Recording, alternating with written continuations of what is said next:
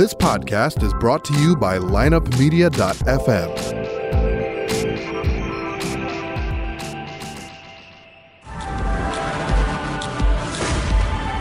You know, it's been said that success comes to those who wait. Belief started in the fourth grade. I believe that it's earned with the right attitude, And I had this nagging feeling a great belief system, I was capable of so much more. An action every single day. In all the pursuits that we have in our lives, I think there's an element of suffering. When you mix that in with faith, courage, discipline, and most importantly, a vision, Never give up on yourself. that's when greatness happens. The Circuit of Success with Brett Gilliland. Welcome to the Circuit of Success. I'm your host, Brett Gilliland, and today, again, those that know me know I'm a huge Cardinal fan. Here I am sitting with Dan McLaughlin, the voice of the Cardinals. Dan, how you doing? I'm doing well. Good to be with you. Good to be with you. Well, thanks for coming over here today. We're going to talk some baseball. We're going to talk scoops with Danny Mack.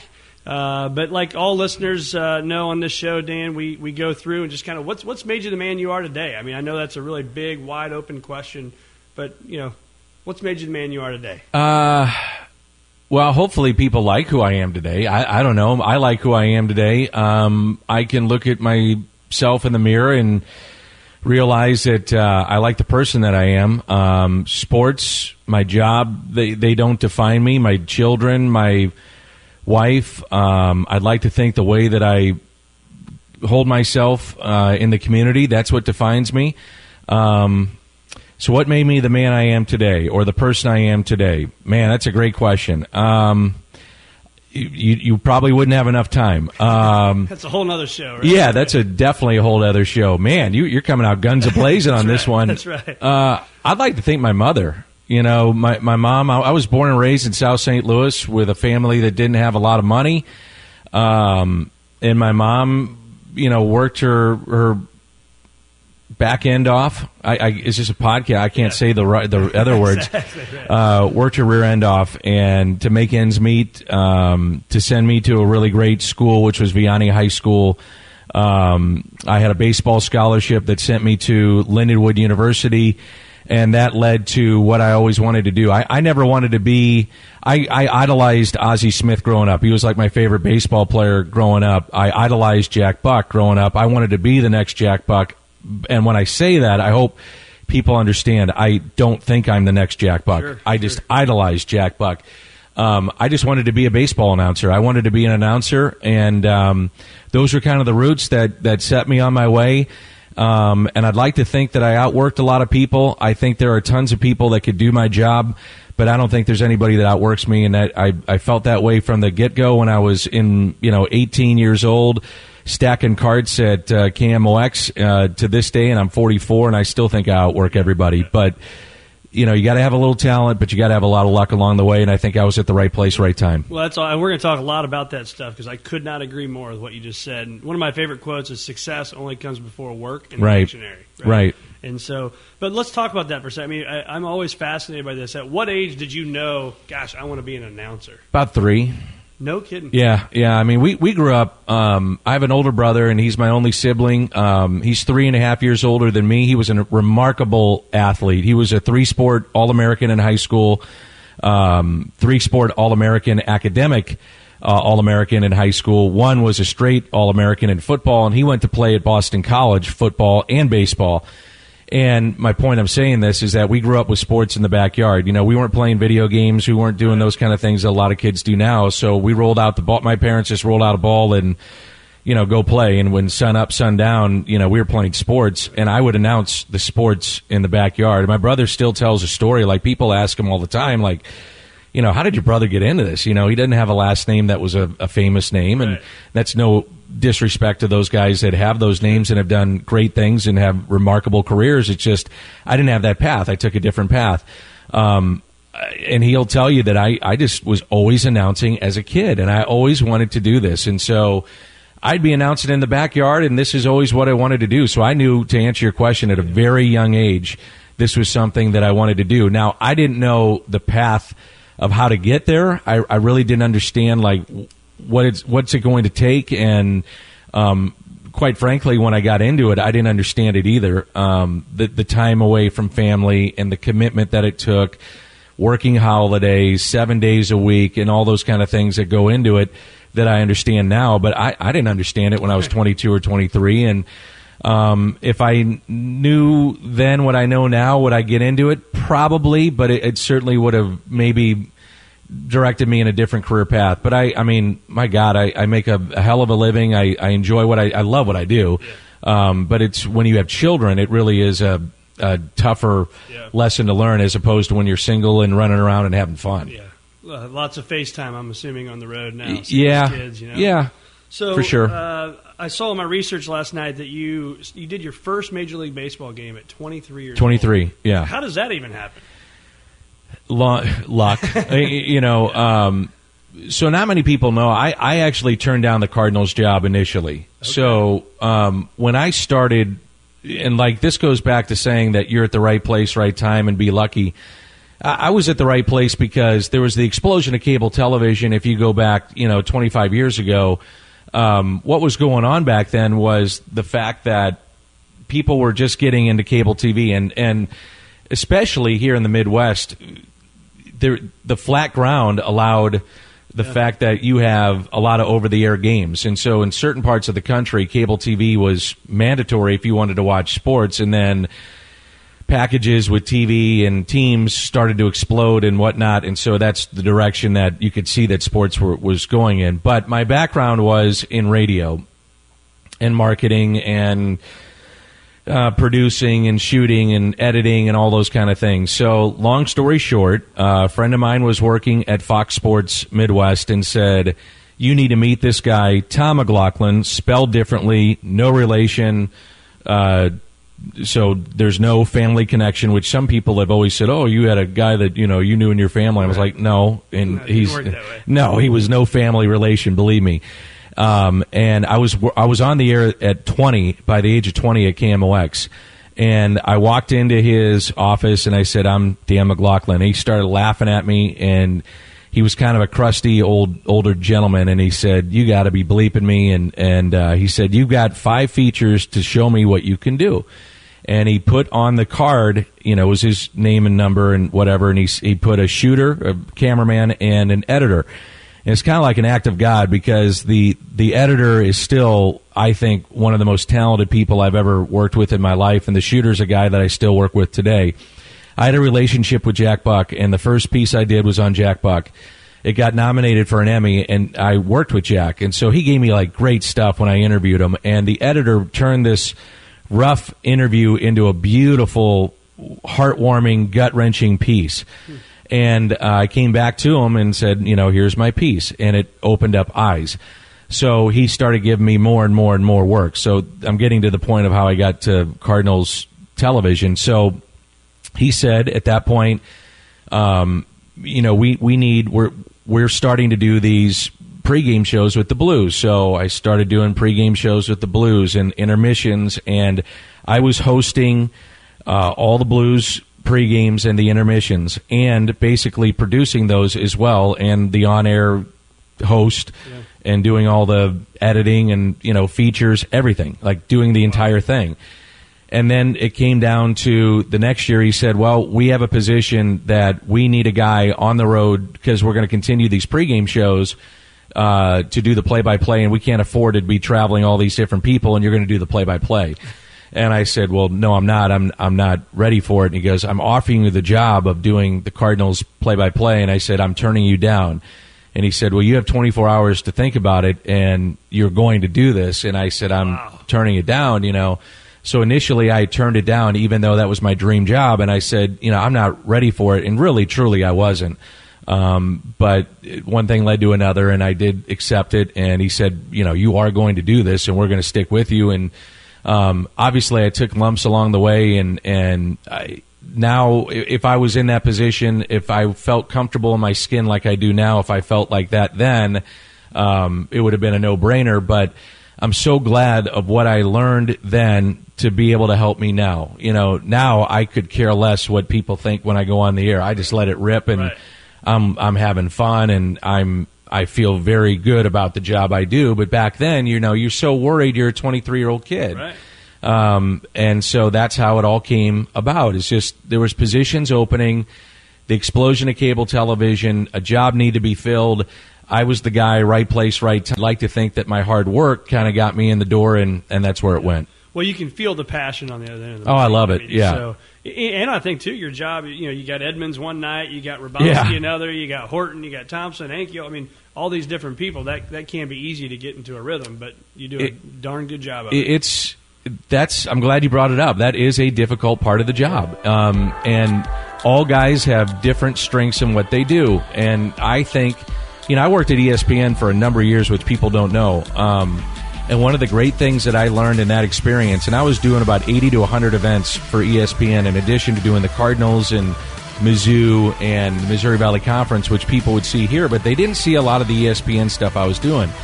Um, and they would tell the play-by-play guy, "Look, you call the play, but your job is to set up the guy next to you, tee him up. He's the star." And I was like, "Cool, I'm good with that. I don't care." And I think the job is now it's different when you're doing a local package because there is a connection to those that are your guys. Um, but your job is to tee them up, and I really have tried to, and I, I hope I do a good job of it. I think I do, but to tee them up as best you can. You're listening to the Circuit of Success with Brett Gilliland. Stay with us. Joined every single week with great guests who uh, really open up and let us listen in to their world and what it takes to be successful. And they talk about the circuits of attitude, beliefs, and action that ultimately get results that's helped them in their life become very successful in whatever that endeavor is. Well, I mean, what did you learn about success from your from your mom? Um, Can I take a drink of water? You I don't mean to. do okay. anything you want to do. I'm like totally dry mouth right now.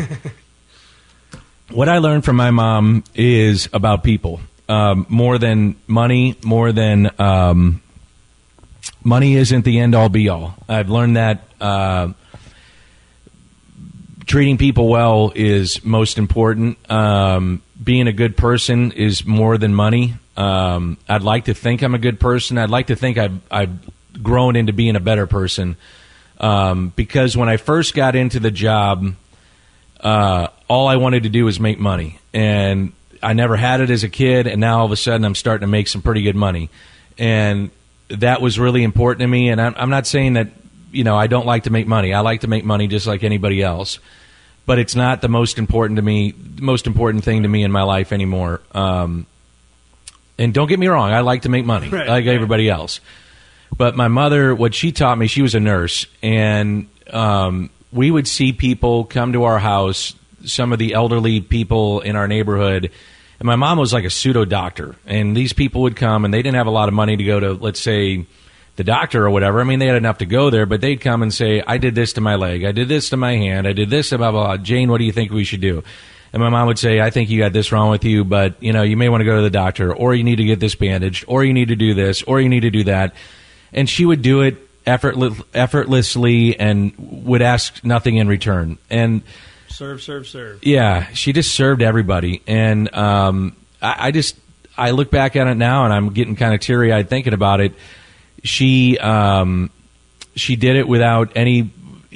She didn't ask anything in return, you know, and and that always has stuck with me. That and she still does it to this day. That she's always been one that would help others without asking for anything in return, and and that's to me was success. That was more than money. That was you know, you give something to somebody, you get something back more than you ever think about, right? You, it makes you feel better. It makes you feel good in your heart. And I know that may sound corny, and people are like, "Oh, come on, Dan," but that's what I learned from my mom. Yeah, that's great. And so you've talked a little bit about a couple times already about your growing, you're growing into a better person. What what was that process like? I mean, I know for me, I started at 23 years old running my own Yeah. investment practice, and and now running a firm, and and so you do you grow over time. It is about making money early on, but you, you realize, and especially you're around people that make you know more money than anybody in America, Right. Baseball players, but what did Dan McLaughlin do to grow as a person throughout your career? Have children is a big one. Um, four kids, and make sure I try to make sure they have a better life than I did. And I've got like the best life ever, but I don't know how much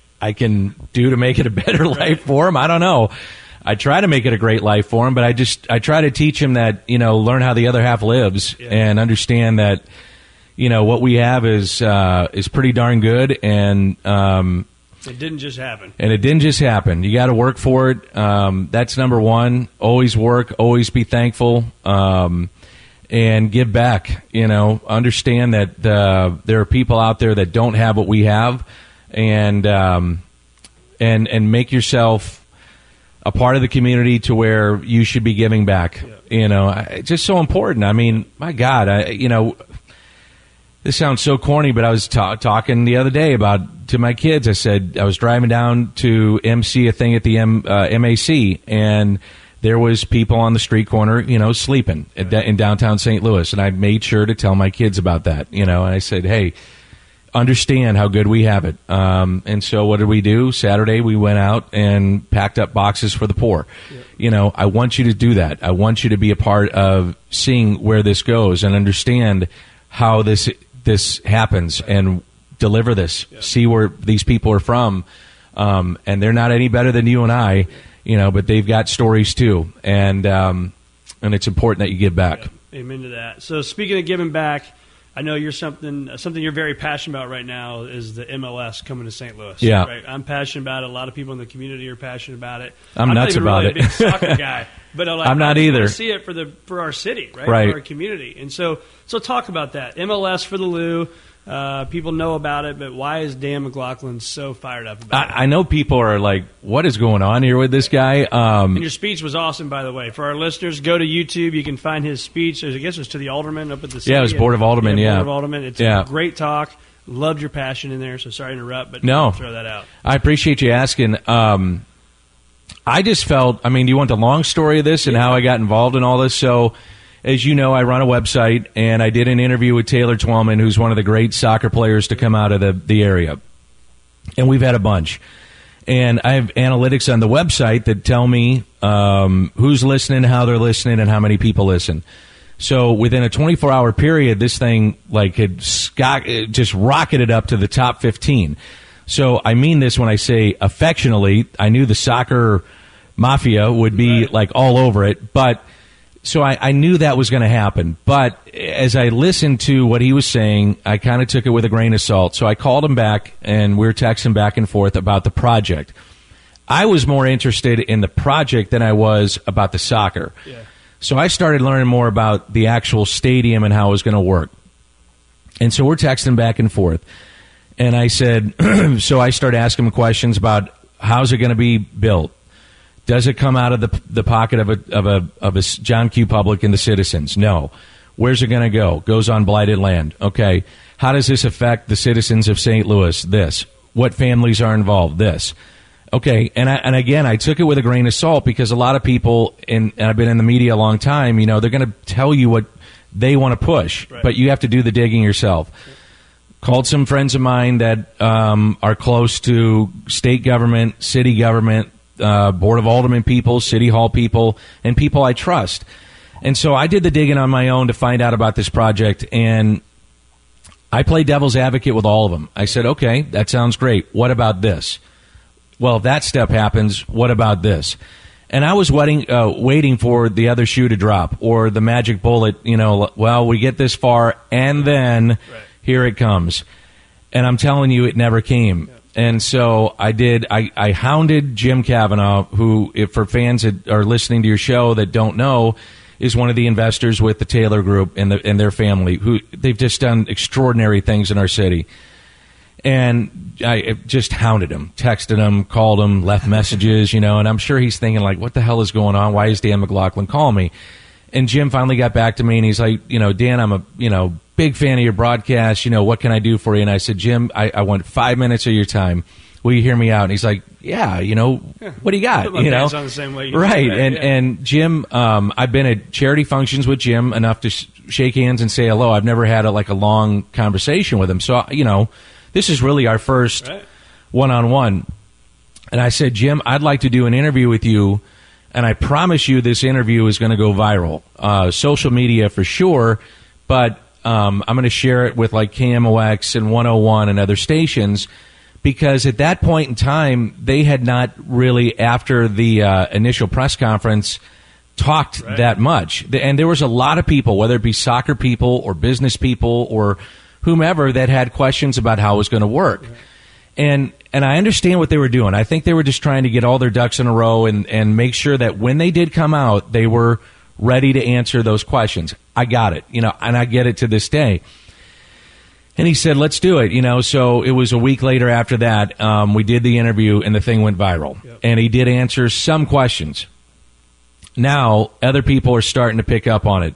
Did another interview, other interview, and it, things start, you know, things start going. And I'm like, I'm going nuts because I want people to hear about this project because I thought it was soccer. Yes, that's the subject matter, but this was important for our city and we needed to pick ourselves up. And as I said in the speech, you know, I travel for a living, and, and there's cities that are starting to move past us, and we need progress. And as I said to anybody that listens, and I appreciate you bringing it up, you can cut through all the minutia of this deal and how you know where you want tax dollars to go, and it needs to go to this, and it needs to go to that, and that part of the tax needs to do this, that, and the other.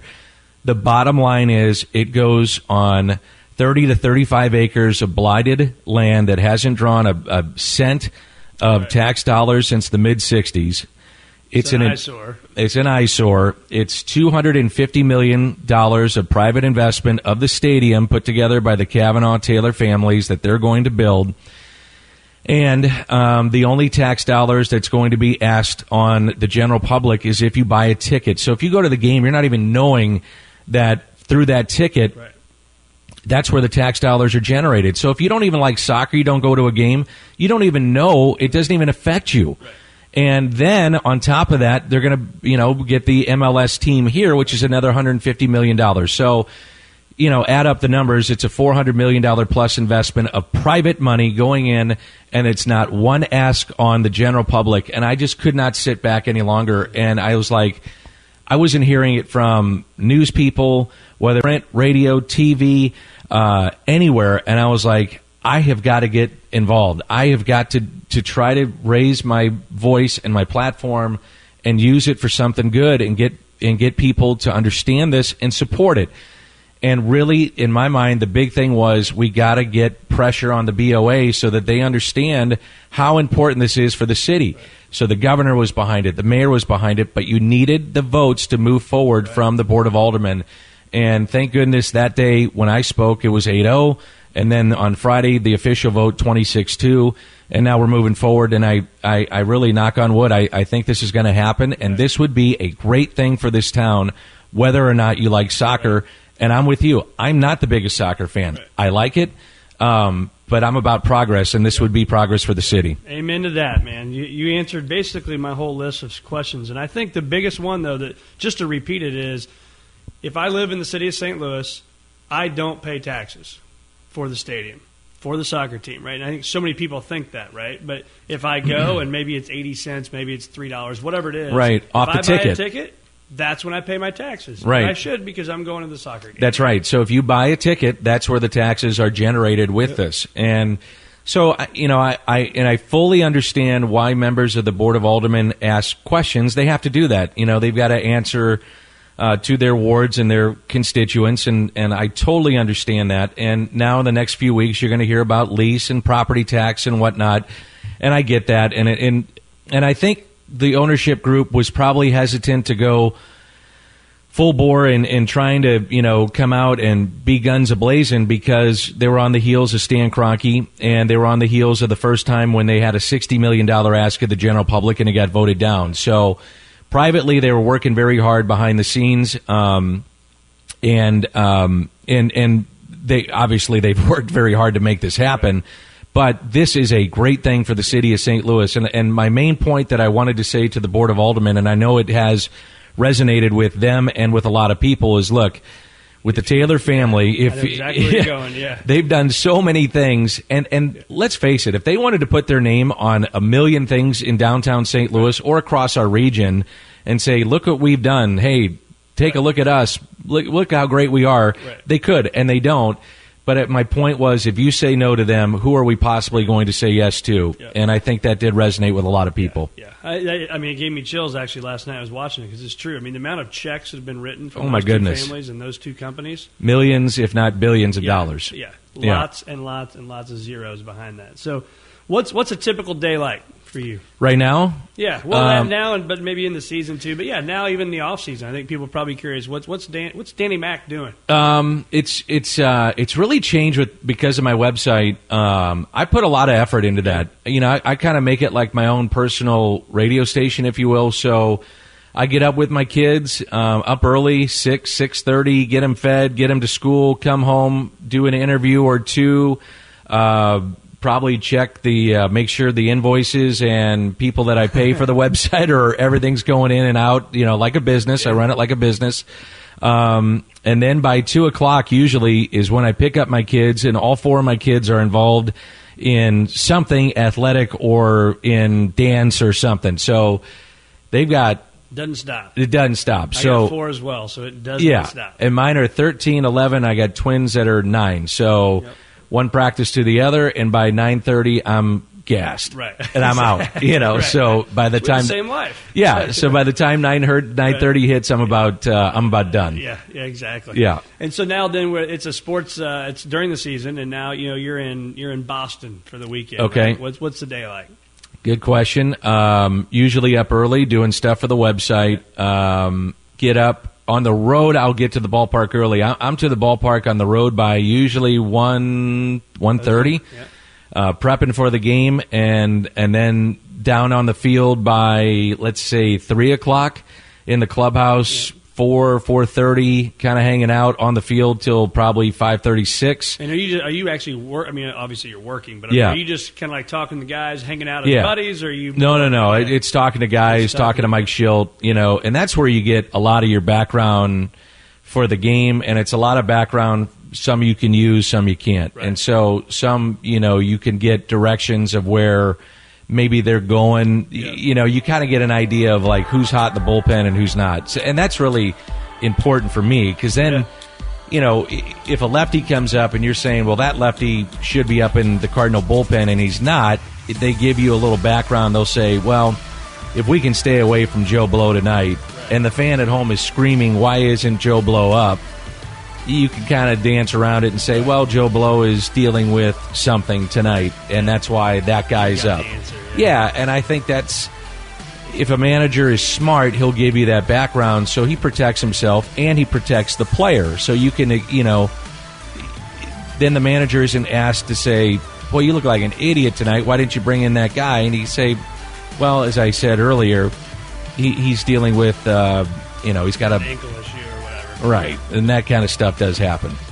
You're listening to the Circuit of Success with Brett Gilliland. Stay with us. Success. I am your host, Brett Gilliland. It's been awesome so far in this interview. We're going to dive right back in, and we're going to dive into the attitude, the beliefs, the action that ultimately gets results. So let's dive right back into this week's guest. So, what advice would you have for our listeners? Again, maybe it's from a parenting standpoint or it's in the boardroom, but there's a lot of chaos, right? Notifications and emails and phone calls and meetings and kid stuff. And I think Yeah. it's crazier than when you and I were kids, right? I think I'm probably first of all, I'm. I'm the last guy to take advice from because I'm a nut. So, Okay. but but if you want to listen to my advice, I, well, I'm just saying thriving through chaos, right? I mean, Yeah. there's lots of chaos, and just how do we thrive through it? I would assume that you're going to say preparation. I mean, based on Yeah. what you talked about. I, I'm this. I, I need to take my own advice with this, but family first is always number one. Um, preparation, I, I guess, would be the thing that always comes to mind. Um,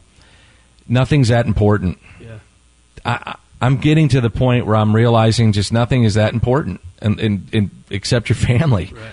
You know, now it's easier said than done. You know, if I would have said this to myself ten years ago, I'd have said, "What are you talking about, Dan? You know, you got mortgage, you got young children, you're not financially set, you've got all this other stuff going on." You know, and I would have said that to the me of now, and uh, I'd have said, "Yeah, go get out of here."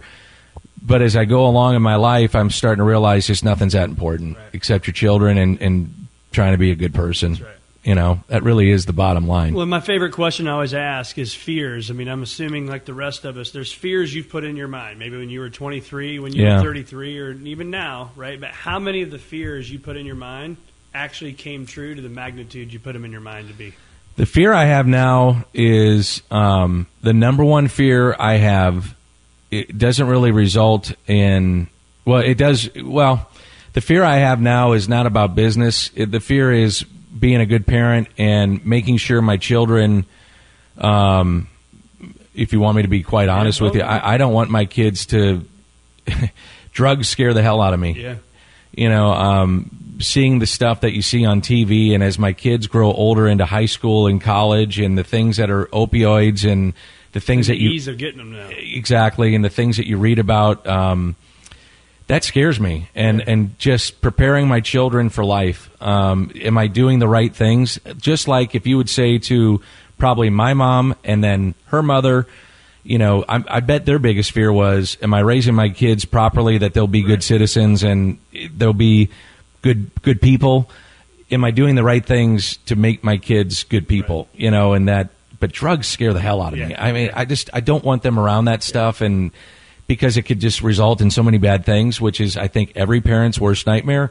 And then um, just making sure am i doing the right things to make them hopefully good citizens and am i making them good people? Are they are they treating friends with respect? Are they treating their uh, elders with respect are they going to be good citizens that's what i worry about that's my main thing I think too. I mean, it's important is is uh, like the vulnerability, the transparency. As a parent with four kids, I'm sure it's the way with three and two. But Right. the craziness at home, right? Right. I mean, like, how do you keep your cool, right? Because you're thinking about your website and your business, and you Right. go on the road, and you got to do this, and you got to do that, and then there's chaos going on.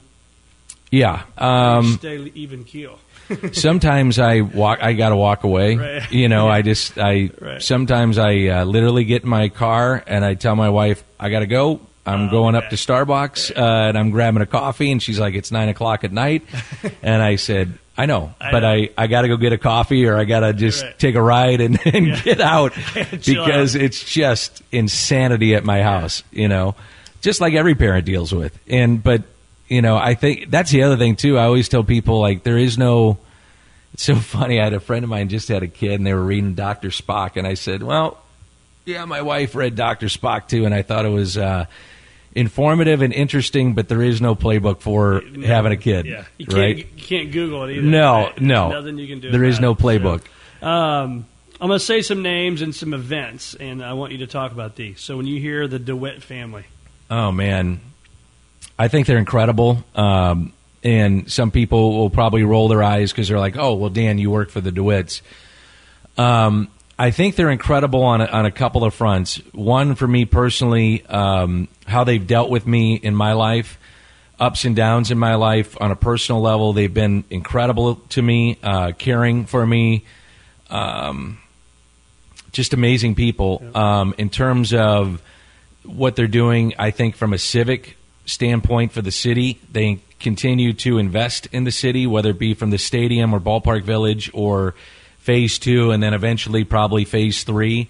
I commend them for investing in the town. So uh, I love the people. I, I, the Bill DeWitt Jr. is just like a normal dude. You know, I mean, you, you you sit there and you say, God, these guys must be worth like you know X amount of dollars, right? right. And and you go up to Bill and you're like, Hey, Mister DeWitt, and he's like, Hey, Dan, how's it going? And I'll say, Hey, can I do an interview with you? Yeah, sure. Yeah, what do you got? Eleven thirty? Yeah. How about ten minutes? And you you sit there and shoot the bull with him, and then he sits down for you for an hour and just talks. You know, talks baseball or how you doing in your life. You know, and and then his son, Bill DeWitt the third, is the same. Yeah. Um, just just amazing people and um, uh, Junior's wife has just been incredible to me, and their whole family has just been great, and they um, they're just amazing people, and I, I can't say enough about them. Yadier Molina, Best uh, catcher I've ever seen, um, probably Seen a lot of catchers. Yeah, uh, future Hall of Famer for sure. In my book, definitely Cardinals Hall of Famer, and probably the tough baseball player I've ever seen. I wouldn't mess with Yadi. No, and after I saw the injury that he had this year, uh, which makes me cringe a little Yeah, bit, exactly. for him to come back the way Yeah. he did was amazing. Yeah, even to walk off the field the way he did. Yeah, and Just uh, a- he's got two years left on his contract, and I don't buy that he's going to retire after those two years. right, well, that's good.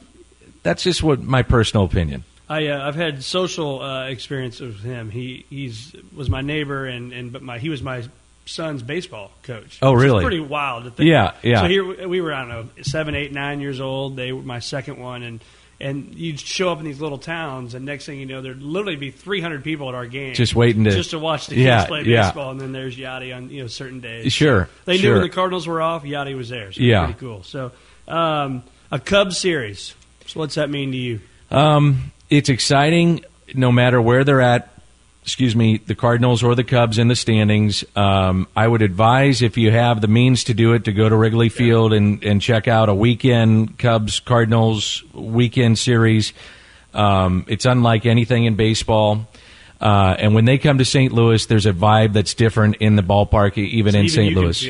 Oh yeah, yeah, yeah. You can feel an electricity to that Friday night game for sure. Saturday's really cool too because then the people that had to work on Friday make their way to St. Louis. But going to Wrigley and then when you walk the town on Friday night because it's a day game on a Friday, and then Saturday and Sunday, it's it's just different. It's just um, I, I it's mark it down on your calendars, get the tickets, take the train up. Like a train is. a Couple hundred bucks or something like that. It's and it's a, a neat experience. Yeah. I would advise anybody to do it. That's do a it. great idea. Uh, Birds on the Bat.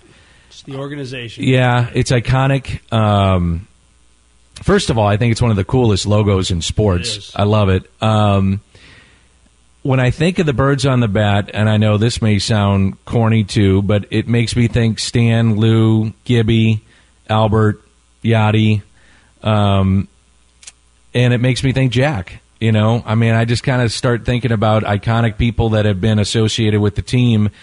Uh, and then I think that I've been a part of it now coming up on 22 years, and I kind of get pinch yourself. yeah, I get goosebumps, and I grew up in South St. Louis cheering for the team, and to have a small role in what's been going on here in recent memory, it's it's pretty cool. You ever sit back and think about that? I mean, like, does it ever really hit home, or do you slow down enough to think about, like, my Yeah. goodness, look what happened? I do.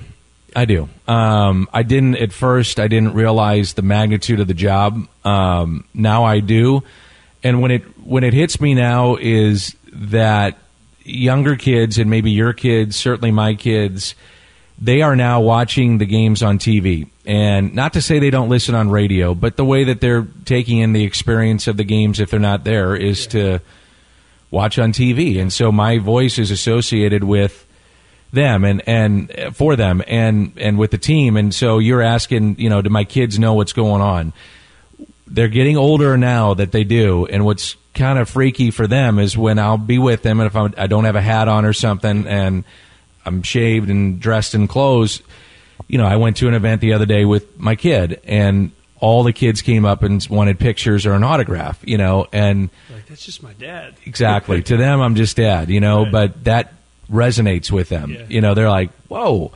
That's when it kind of Yeah, freaks them out. that's awesome. It is. It's cool. And I take great responsibility and always just saying, absolutely, yes, you know, taking pictures and, you know, talking to people and parents. Because I think, again, the responsibility of the job is to do the games, but it's to sell the game too and to sell Cardinal baseball, which if you can give somebody a handshake or a, a picture or talk five minutes to them, that's a that goes a long way. Well, absolutely. Well, especially in today's world, because one way or the other, it can go viral real fast, right? You Oh, yeah. somebody, right? Oh yeah, yeah. I, I, I know about that. I've seen it, you know, and I understand why players don't do it nearly as much anymore. I mean, I was to the point in my younger days, you know, I'd go out with some of the players. They were my buddies. Right. We go play golf, and then you know, we play the game, and then you know, you go out and have dinner with them, and you know, they're having a couple beers or a glass of wine or whatever, and now they're careful. I mean, camera phones are not their friend. No.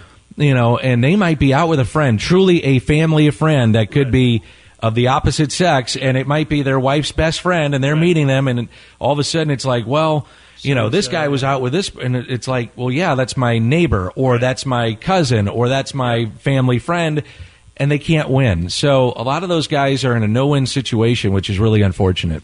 So, uh, your favorite call? When you look back at your career, what do you got? Uh, Matt Holliday's home run in what I thought was it could have been his final at bat in St. Louis, and many of us were privy. That was amazing. Um, it was a Friday night. The Pirates were in town. Final series of the season two years ago, I guess it was now.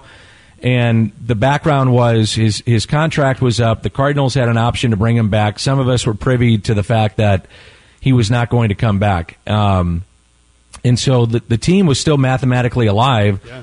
So the games meant something, and he really hadn't swung a bat at all. But they wanted to give him a, a final send off to the to the fans. But you're mathematically alive, so how are you going to do that with a guy that hasn't swung a bat, right? You know, you Right. how you going to you're you got to be competitive. And so um, I knew they were trying to get him in, and um, so he, he comes up, and you could see the tears coming down his cheeks. And the reason it was my favorite call, uh, I I got to be close with Matt. I, I really liked Matt a lot a he's an awesome guy. I knew many of the stories that did not get made public about hospital visits and things that he did for sick children. He and his wife did a lot for people here in this town. He donated Yeah, a lot of money. That guy wrote him and Wainwright. Amazing. Um, I remember being at a, an event one night and um, and I'm not going to say who it was or the event, but he just wrote a guy a check and said, "Here, you and your wife go on this trip." I mean, he did that stuff all the time, and so to me, it was a personal thing and a connection to him. And so he uh, comes up and hits that home run, and I thought, man, if that's not storybook, I don't know what is. And so for me, that was my my favorite call. And and there's been a lot of neat moments I've seen. You know, Pujols' 2000th hit, or you know, a no hitter. Uh, seeing Bud Smith's no hitter on radio with working with Mike Shannon. That's a you know, you don't forget cool, those yeah. kind of things, but just realizing the backstory for Matt and understanding what the city meant to him and vice versa and the magnitude of the moment, to me, that was my favorite call. I like it. Uh, last question is, what's your purpose now? Purpose in life? Yeah, just you- when you look at your career and you look now, maybe the next twenty years or thirty years, whatever it may be. Um, first of all, to stay alive, I'd, I'd like to see, uh, and I mean that sincerely. goal, right? That's a good um, yeah, get get in better shape. I'm trying. I've, I've, I've done better this off season. I'm, I'm getting in better shape, so that's like good. So uh, so I can you know see my kids get old and, and see grandkids. I got like I said four kids, so God. God willing, they'll you know they'll be popping out some kids at some point. Hopefully not soon. Right. Um, but you know longevity. Uh, um, I used to always say because I was a young guy and being an idiot, you know, you say I can't wait to retire early and make this amount of money and and be done. Um, I don't want to do that anymore. Um, and again, people may listen to this and go, "Ah, shut up," and that's fine. But they don't know what's inside me, and that's fine. You know, I would like to have longevity in the job, and I'd like to do it in St. Louis. Um, and with the longevity, you can make an impact certainly behind the mic, which would be cool, and and that would be that'd be great. You know, the, the job is the job, and and that's fun. But I would like to make, and I remember saying this a long time ago to Dan Caesar, and I think he kind of poo pooed it, and it was when I was very young. But I would like to make more of an impact in the community, and I, I have tried to do a lot community wise and charitable causes and things of that nature. Um, but I'd like to do more. And whether that's writing checks, whether that's emceeing, whether that's my golf tournament, which has done a lot of uh, stuff for um, kids, I'd, I'd like to continue that. But that only continues in a way through through not not all, but through the platform of the job, because the job gets you indoors that you normally wouldn't get to get into. Um, so longevity in the job, but also making an impact in the community and seeing what doors can open to to make an impact with people. And sometimes those doors open for you that you don't know. That you meet people and you just you're like, man, that kind of touches me in a way that I didn't realize, or um, or you meet people that you you don't realize, or sometimes it hits you at home in your own family and, and something happens. So that's what I like to do. I you know. Um, you know, my wife said to me the other day, she said, You're only going to do this for blah, blah, blah, blah, blah. And I said, No, I'm going to probably do it until they pull me out of there and I'm making like a thousand mistakes on the air. And then they can just like, you know, put me on Sunday home games as a nostalgic thing. I, I don't know. I, we'll see where life takes me. But um, for right now, this has been, uh, honestly, I, I've, as I say to so many people, and I probably have taken up way too much of your time, but this has been, I, I always, I say to people all the time, I have lived uh, 8,000 lifetimes already in what I've done in this job. Right. The people I've met, um, the experiences I've had, Yeah. the good and the bad. Um, it's been incredible. I mean, it's just been absolutely incredible. Literally living the dream. Yeah, it's been my dream and I'm living it. So it's it's just been amazing. That's awesome. So scoops with Danny Mac. Yes, sir. At scoopswithdannymac.com. And I got to ask, why is the P yellow? Everybody asked me that. The, the uh, letter P yellow. Okay, first of all, I didn't do it. So I have an IT company, and the whole Scoops website thing is like a long story. So through the IT company that helps me run it, and they're unbelievable. It's the Miller Group. Um, there's like a marketing lady that helps Yeah. me, and she's amazing. And she's she's like, "What do you think of this logo?" And I just looked at it on my phone. I was like, "Oh, great!" I didn't like dissect Whatever. the P being yellow. yellow. In retrospect, I might have made the P red Right. or blue or purple or something, but it's yellow, and I just That's just the way it is. it's just the way it is. Well, there you go. I had- I had to ask well, it's fine. I get it. I, I get asked a lot. Where can our listeners find more of uh, Dan McLaughlin? Social media? Yeah, social media. DannyMac.com. Yep. Uh, I'm on um, Twitter at Danny Mac TV. I get Facebook. Um, sometimes I like it. Sometimes I don't. Sometimes I shut it off for two weeks. But um, the website, I'm on that. I'm doing SLU basketball, some select games, and then before you know it, we got spring training baseball. All right, man. Well, thanks for being here. You bet. Thanks for having me. Greatly I appreciate, appreciate your time. You bet. You know, each week we come and we have a we have a goal. Our goal for you is to to take a nugget, to take something every single week.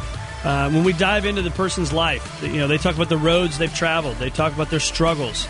They talk about some of their victories. You know, how have they done what they've done to become successful? So tune in each week on Sundays from 4 to 5 p.m. We look forward to spending each and every week with you. If you want more about our firm, Visionary Wealth Advisors, please find us online at visionarywealthadvisors.com or you can go to the show's website, circuitofsuccess.com. We're also on social media LinkedIn, Instagram, Facebook, Twitter, you name it. We're there. Come find us. We're easy to find. And uh, we'll be back next week with another great guest on the Circuit of Success. This podcast was a presentation of lineupmedia.fm.